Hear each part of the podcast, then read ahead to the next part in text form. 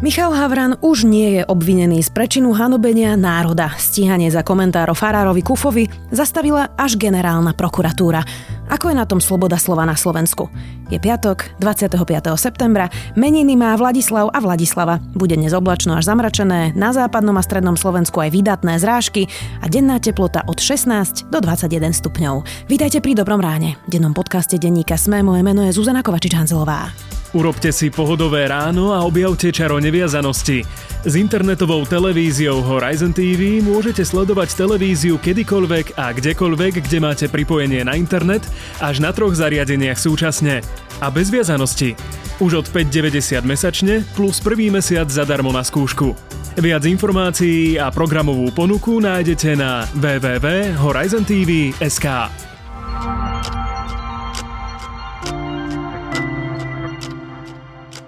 A teraz poďme na krátky prehľad správ. Slovensko nesúhlasí s novým paktom o migrácii Európskej komisie. Tá predstavila nové pravidlá, vypadli povinné kvóty, no štáty by sa mali podieľať finančne aj inou pomocou na migrácii v najviac postihnutých štátoch Európskej únie. Štáty, ktoré nebudú ochotné prijať migrantov, by mali na starosti napríklad deportácie. Novým riaditeľom štátnych lesov Tanapu bude Ján Marhevka. Vyhral druhé kolo výberového konania. Od začiatku budúceho roka sa matkám, ktoré sa narodili v rokoch 57 a 63 pri stanovení ich dôchodkového veku, odpočíta pol roka za každé vychované dieťa. Parlament tak opravil chybu v zákone, ktorá tieto ženy znevýhodňovala. Hlavný hygienik Jan Mikas upozorňuje, že počty nakazených koronavírusom budú na Slovensku stúpať ešte niekoľko týždňov, možno až 2-3 mesiace. V prípade, že by denný nárast presiahol číslo 500, hlavný hygienik hovorí o sprísňovaní opatrení. Austrálsky záchranári museli utratiť 4 uviaznuté veľryby na tasmánskom pobreží. Od pondelka uviazlo v zátoke takmer 500 veľrýb, 380 z nich už zahynulo, 88 sa podarilo záchranárom zachrániť. 4 veľryby utratili, pretože miera trápenia týchto zvierat bola vysoká a zbavili ich tak utrpenia. Viac takýchto správ nájdete na sme.sk.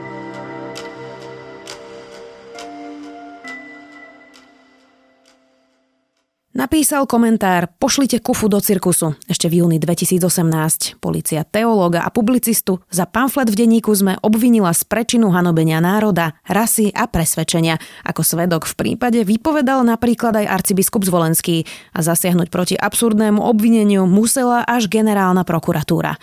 Ako je na tom sloboda slova na Slovensku, obzvlášť ak sa týka katolíkov? Viac teológom a publicistom Michalom Havranom. Má modrý majak, má sirénu a má nalepka pomoc tyránnym ženám. Sú tam dvaja v bielom a namiesto tabletiek vzadu by mali odistený granát. A tá sanitka ide rovno proti rodinám. Rovno útok na rodinu. Vrchol terorizmu. Presne toto je istambulský dohovor. Navonok nás šalia, že idú zachraňovať a pomáhať tyranným ženám a v skutočnosti je to pravda taká, že tam ide o tú ideológiu gender. Keď som prvýkrát povedal, Michal, tak že je to útok... Je to dobrá správa, že generálna prokuratúra zasiahla? Ako pre koho? Pre nás určite, aj pre mňa osobne, pretože napriek tomu, že ľudia majú sklon predstavovať si, že to bude všetko v poriadku a tak, tak nie je to úplne príjemné e, stráviť kumulovanie, ja neviem, nejakých 12-14 hodín na výsluchoch cestovať napríklad aj do Košíc, pretože vyšetrovateľ sedí v Košiciach a povie vám, dajme tomu vám naznačí, že vás dá predviesť na, na výsluch, ak neprídete. Mm. A toto nie je príjemné, pretože napokon ja som aj nad tým rozmýšľal, že vlastne ako to, ako to vlastne funguje, že prečo nejakú takúto vec rieši niekto v Košiciach, že či teda Košičanov riešime v Bratislave, to, to si položíte tento typ otázok, ale to je tá akože technická únava alebo taká prevádzková únava, no ale potom je ako podstata toho sporu a tá je, ja dodnes vlastne nerozumiem, že o čo tu išlo. Teda viem veľmi dobre, o čo tu išlo. O čo? Myslím si, že žalujúca strana, nazvime ju takto. Pán Čarnogurský? Áno, nadobudol pocit, že už prišla tá správna doba, keď môže s týmito vecami začať. A je možné, že by sa mu to aj podarilo za istej konštelácie, ale myslím si, že sa tentokrát ešte prepočítal v tom zmysle, že napriek tomu, že je právnikom a advokátom, tak e, tie formulácie, ktoré on použil v tom trestnom oznámení, sú s prepáčením na úrovni e, základnej školy.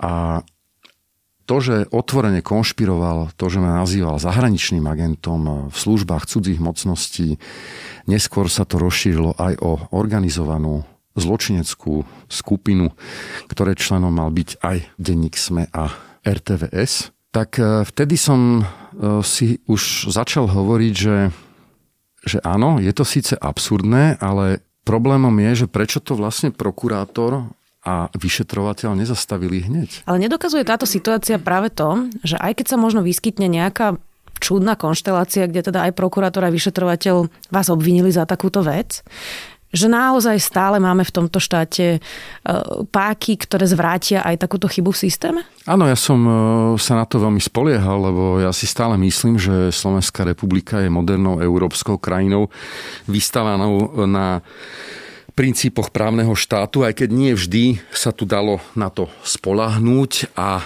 pri tých e, súčasných akciách zatýkania sudcov a policajtov vidíme, že ten e, výklad bol jemne povedaný veľmi svojrázny u niektorých týchto postavičiek. A zdá sa, že mnohé, mnohí z tých ľudí, nazvime to ako v, v takom politickom biznise, pretože pán Čarnogurský sa venuje politickému biznisu, akoby nepochopili, že, že tu sa mení nejakým spôsobom paradigma už vlastne druhý rok v tejto veci, špeciálne teda v tejto veci. A to je samozrejme v náväznosti na tragickú vraždu Jana Kuciaka Martiny Kušnírovej. A podľa mňa on toto, akože, on toto nepochopil. On proste nepochopil túto vec. Ale to, že to nepochopil človek, ktorý sa stretával s hrbáčkom a tak to mi ako jedno, hej, ktorý tu nežije a žije niekde si v zahraničí a veľmi takým akože luxusným životom, to je jeho vec. Ale to, čo ma zarazilo, je, že to nepochopili vlastne ani ten prokurátor Varga a ani ten vyšetrovateľ Marton. Lebo toto je reálne vec, ktorú keby sme citovali z toho trestného podania, tak by ste si mysleli, že to, je, že to nie je ani vtip, že to je proste nejaká hlúposť. Že toto predsa nemôže jedna seriózna justícia vôbec brať do úvahy takéto podanie. A brala. Ja iba pre zaznam poviem, že teda pán Čarnogórský je syn Jana Čarnogórského, aby to bolo iba jasné, že nehovoríme teda o Janovi Čarnogórskom. Prejdime teraz tak širšie k tej téme. Dá sa robiť sranda z Boha? Samozrejme. Viete, ten zákon o blasféme alebo o dokonca rúhaní sa, on platí v Iráne. On platil v islamskom štáte. Platí v moslimských náboženských diktatúrach. Európa, myslím, že posledná krajina, ktorá zrušila svoj, ale veľmi dávno už nepoužívaný e, zákon o blasféme, teda buď vysmievaní sa alebo rúhaní sa, je Írsko. A Polsko. To som, to som nevedel, že aj Poliaci, ale, ale myslím, že poslední boli Íry úplne, lebo to bolo celkom nedávno, ale s tým, že tá litera zákona sa vlastne nepoužívala. Druhá vec je, že tento text eh, ničím takýmto nebol samozrejme. Hm. Teraz pýtam sa aj preto, že okrem vášho textu, eh, ktorý bol možno trochu, nazvime to, provokačný a to bola tá jeho pointa, že to bol pamflet a niekoho to teda mohlo rozhnevať a teda prinútiť sa nejako rozmýšľať presne nad tými témami, ktoré sa tam rozberali. Bolo nedávno napríklad odovzdávanie cien o to, kde boli dokrutky pomerne neškodné o nejakom bohovi showbiznisu a vlastne zbehla sa taká diskusia aj konzervatívnych poslancov z Oľano, že to je urážanie Boha a viery a že potrebujeme splnomocnenca pre slobodné vierovýznanie. Čo na to hovoríte? Zuzana, vy dobre viete, že toto je iba politická agenda. Toto nie je žiadna teológia. Nikto z týchto ľudí nevie eh, a nemôže povedať, eh, že vie, čo si myslí Boh, čo ho uráža. A každý, kto takúto vec hovorí, eh, tak trpí tým, čo už pápež František nazval pýchou gnostickou, pretože je to postoj ľudí, ktorí si myslia, že poznajú Božie úmysly. A to je z teologického hľadiska e, pomerne e, problematická namyslenosť, keď sa kdekoľvek e, vo svete objaví akýsi kazateľ alebo poslanec alebo politička a začnú hovoriť, že oni vedia, čo si Boh myslí a že čo od nás chce. Pretože je veľmi mnoho situácií v živote, a nemusíme rozprávať teraz o individuálnych tragédiách, ale o, spoločnosti.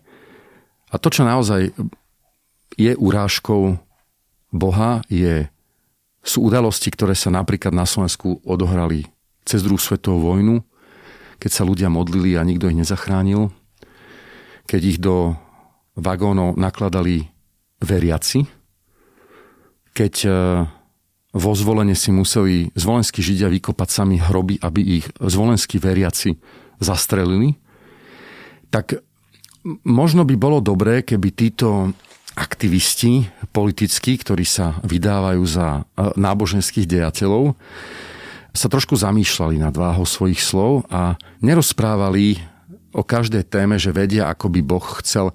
Oni nevedia striktne nič o tom, aké televízne estrády Boh má rád, nemá rád, či si ich prepne, či vôbec o ta pozerá, či ho zaujímajú do krútky. Ich uráža niečo úplne iné a to je život v 21. storočí. Toto je najväčší problém týchto ľudí, pretože stále nerozmejú tomu, že Slovensko je modernou európskou republikou, kde platia sekulárne zákony. My nie sme žiadna teokracia. Jednoducho nemôže sa spoločenská polemika riešiť ani tlačovými konferenciami, vyhrážkami na adresu v tomto prípade scenáristov. A úplne teda v, konkrétne v tomto prípade je úplne absurdné, aby ľudia, ktorí hlasujú s neonacistami v parlamente, hovorili, že vedia, čo uráža Boha. Na druhej strane, keď už ste spomenuli e, fašistov, neonacistov, čo si má z toho zobrať obyčajný človek, ktorý vidí, že vás teda obvinili za e, komentár o e, Marianovi Kufovi, kritizujú sa scenaristi za pomerne nevinné scénky v Otovi a Marian Kotleba, ktorý v jeho strane sú ľudia, ktorí popierajú že holokaust, hovoria, že nevedia robiť s počítačom, unikajú vlastne neustále ako keby nejakému trestnému stíhaniu. Teraz e, hovorí Marian Kotleba, že je náhoda, že mal niekoľko šekov s nacistickou symbolikou. Tá náhoda je naozaj veľmi nepravdepodobná. Čo si z toho človek má teda zobrať? Že oni môžu a potom, keď si niekto robí srandu s katolíkov, tak to takto dopadne. Oni asi môžu, pretože viete, že ten, celý ten, tá znalecká expertíza okolo dokazovania neonacistickej sympatie je pomerne zložitá aj, aj preto, že ako stále sa vyznačuje istým, akože istou ezoterickou doktrínou, to je presne tá symbolika a všetky tie znaky, ktoré títo ľudia používajú. No, 1488 nie je medzi týmito ľuďmi náhoda, pretože používajú ju všade na svete. Je proste neuveriteľné, aby sa tisíce neonacistov na svete náhodne zhodli na nejakých e, číslach. To nie je DD, žiadne tá 88, hej, to je HH. Americkí neonacisti, nemeckí neonacisti, dánsky, ruskí, slovenskí používajú veľmi prísne kodifikovanú symboliku a je to naozaj zaražajúce, keď sa pýtate, že my týmto ľuďom nevieme e, dokážať ich úmysel. Ja som, ja som stá, sám z toho, ako napríklad aj z tohto procesu, nechcem teraz do toho vstúpať ani to nejak komentovať, ale zaráža ma to, pretože tieto veci predsa o týchto ľuďoch sú známe roky.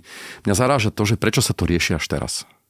Lebo toto všetko už mohlo byť dávno za nami, tak ako v Čechách skončila delnická strana, táto formácia už nemala byť legálnou politickou stranou. Jej tvrdé jadro sú neonacisti a to, že slovenské justičné orgány toto nedokázali za 10 rokov vyriešiť je veľkým problémom. Ale čo to vypovedá o tom diskurze na Slovensku? Že keď si niekto urobí srandu z nejakého boha showbiznisu, tak začneme okamžite hovoriť, alebo teda srandu z ministra Krajčího, e, z jeho videí si robili naozaj satirické stránky, tak sa hovorí o nejakom splnomocnencovi pre náboženskú slobodu. A keď tu máme ľudí, ktorí otvorene popierajú holokaust a šíria nacistickú symboliku, tak vlastne sa tvárime, že to úplne nejde tak stíhať vlastne. Ja, toto, ja asi nie som e, dobrá osoba na to, ktorá by toto mala zodpovedať. Tiež ma to veľmi e, zaráža, ale možno treba povedať jednu vec na adresu tých, ktorí si myslia, že vedia, čo Boha uráža a čo by malo byť v televízii. Nech naozaj myslia na to, ako funguje Irán a ako fungoval islamský štát. Nech si naozaj dávajú pozor na to, čo rozprávajú na túto tému.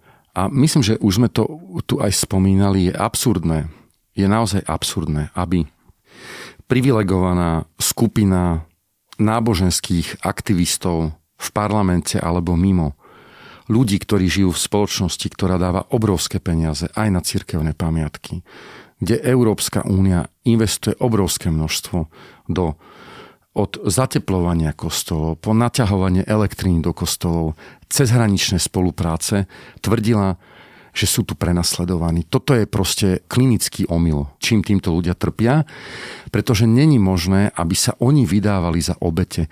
Na Slovensku sú obeťami ekonomickými alebo sociálnymi úplne iné skupiny obyvateľstva. A to, čo im vyčítam najviac, je, že nie len, že sa píšne stále ukazujú vo svetle obetí, ale vďaka tomu, že priťahujú na seba pozornosť, nerozprávame o ľuďoch, ktorí by naozaj potrebovali. To sú ľudia, neviem, v domovoch dôchodcov, e, deti, v sirotincoch, slobodné matky, rómske deti, ktoré dnes e, nemôžu ani poriadne chodiť do školy, lebo nemajú rúška. 57 tisíc detí, ktoré nemalo online vyučovanie, pretože nemajú pripojenie na internet. Nie, my tu musíme stále počúvať nejakých sebastredných poslancov, ktorí tvrdia, že poznajú Bože úmysly a rozprávajú nám, že toto ma uráža, hen to nerobte, nesmej sa, buď ticho. Mali by títo ľudia sa na sekundu zamyslieť nad tým, čo rozprávajú, v akej spoločnosti a v akej situácii. V tejto situácii ich blúdne predstavy o tom, že sú prenasledovaní, absolútne nikoho nezaujímajú. Je to persekučný syndrom a ak majú klinický problém, majú ísť k špecialistovi. Slovenská republika garantuje slobodu náboženského význania, je súčasťou kresťanskej civilizácie, ktorá postavila Európu a rozprávať na Slovensku, že ste prenasledovaným kresťanom, ktorému sa ubližuje, ktorému nejaké fantasmagorické, liberálne sprisahania alebo zahraničné e, zločinecké organizácie, ako to tam e, nejakým spôsobom sa snažil vniesť Čarnogórsky, to je absurdné. To je absurdné, ale zároveň je to urážkou všetkých tých kresťanov, ktorí sa denne starajú, modlia, chodia a nezaoberajú sa svojou sebastrednosťou. Posledná otázka. Ono je to často mm, prezentované ako nejaký spor uh, veriacich versus ateistov. A často vlastne pri tom uh, narratíve práve aj tých konzervatívnych poslancov to je ako keby ateisti vlastne urážali tých katolíkov. Vy ste ale silno veriaci.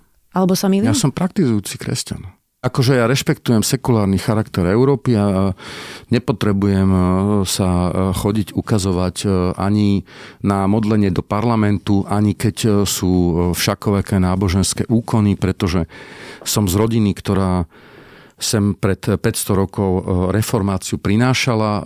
Je to naše hlboké dedictvo rodinné a ja nepotrebujem naozaj akože takýmto spôsobom komunikovať o mojich vnútorných veciach. A zaráža ma, odkiaľ títo ľudia berú aj svoju silu, ale zároveň aj bezočivosť, aby neustále dávali do popredia, presne tak, ako sa píše v novom e, zákone, že to sú presne tí, ktorí sa na rohoch modlia, aby ste ich videli, ktorí sa modlia vždy iba vtedy, keď idú ľudia okolo, ktorí ako v parlamente nechali si kamery dokonca rozostaviť a fotoaparáty, aby sme videli, že sa modlia. Veď to je neuveriteľné. Aký je podľa vás teda Boh, keď nie je taký, ako ho vykresľujú oni? Boh je milosrdný a neznámy. Boh eh, má úplne iné starosti, ako majú títo poslanci, ktorí si myslia, že im náhodou naletíme na to, že pracujú na Božom komunikačnom oddelení. Nič také neexistuje. A oni to samozrejme veľmi dobre vedia, že to je teologicky eh, veľmi sporné. Keby sme eh, boli v stredovekom vysielaní, tak by som im povedal, že sú to heretické myšlienky. Predstierať, že viete, čo si myslí Boh a čo by chcel. Hovorí teolog a publicista Michal Havran.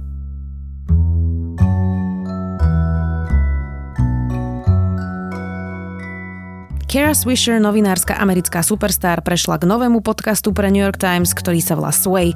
Vyšli už prvé dve epizódy. Pripravte sa na dlhý a hlboký hard talk skúsenej novinárskej britvy s veľmi zaujímavými hostiami. To je môj zaujímavý tip na záver. Dobré ráno okrem mňa pripravujú každý týždeň aj Nikola Bajánová, Jana Maťková, Tomáš Prokopčák a za produkciu Dávid Tvrdoň a Jozef Matej. Do počutia opäť v pondelok.